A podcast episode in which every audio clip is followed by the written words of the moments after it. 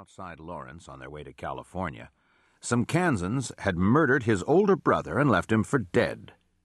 Nursed back to health by an Indian, Charlie Hart vowed to track down and kill his assailants. And he said he had done it. Killed more than twenty, shot them between the eyes. The Quaker abolitionists he had lured to the Missouri farm were the last of his brother's killers, he said. Not a word of Hart's story was true. He didn't even have an older brother.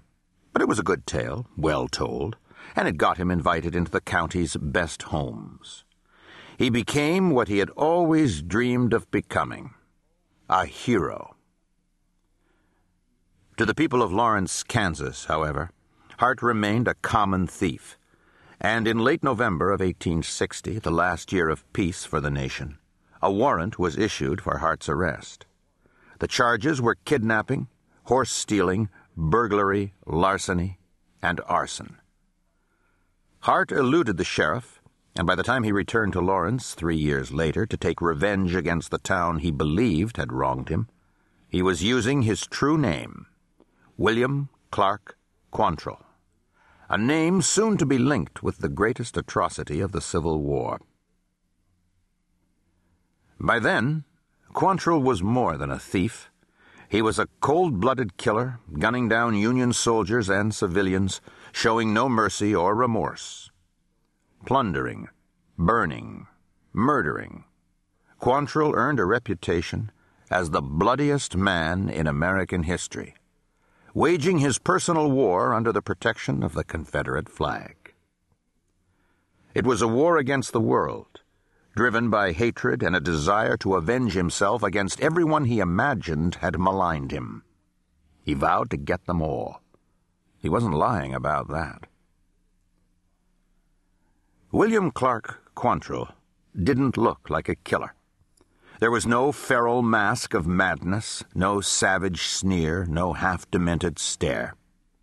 At age 23, when he rode into Lawrence for the first time in the spring of 1860, He'd retained his boyish good looks. He stood a little shy of six feet tall, though he appeared shorter because of his slouch. He weighed about a hundred and sixty pounds, slender but well built. Some people remember him as handsome, with a Roman nose, a deeply tanned face, and blond, almost yellow hair. He was smooth shaven, with a firm jaw and a smile that could be as faint and beguiling as the Mona Lisa's. His eyes were his most memorable feature, either gray or blue, depending on who was doing the telling, and hooded by deeply drooping lids. He looked perpetually tired, even weary, some said. But to others, the hooded lids made him seem dangerous, even cruel. If there was any hint of a killer, it was in those eyes.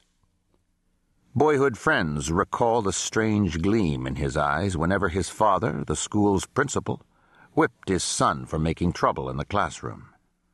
The boy would return to the room trembling, his murderous eyes glittering. But he never cried. As a child, Bill Quantrill was a monster, as cruel and merciless with animals as he would later be with people and equally without pity or remorse. He liked to torture animals, delighting in their cries of pain as they died. He nailed snakes to trees and shot pigs through the tips of their ears, laughing as the creatures squealed and ran berserk.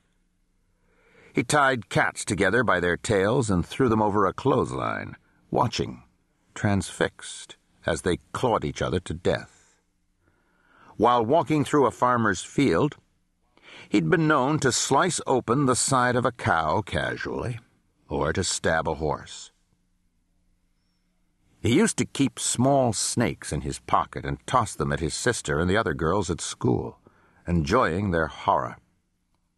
He locked the teen-aged housekeeper of the Catholic Church in the belfry and threw away the key. The child spent a terrifying 24 hours imprisoned without food or water until she was found. Quantrill thought it was a pretty good joke.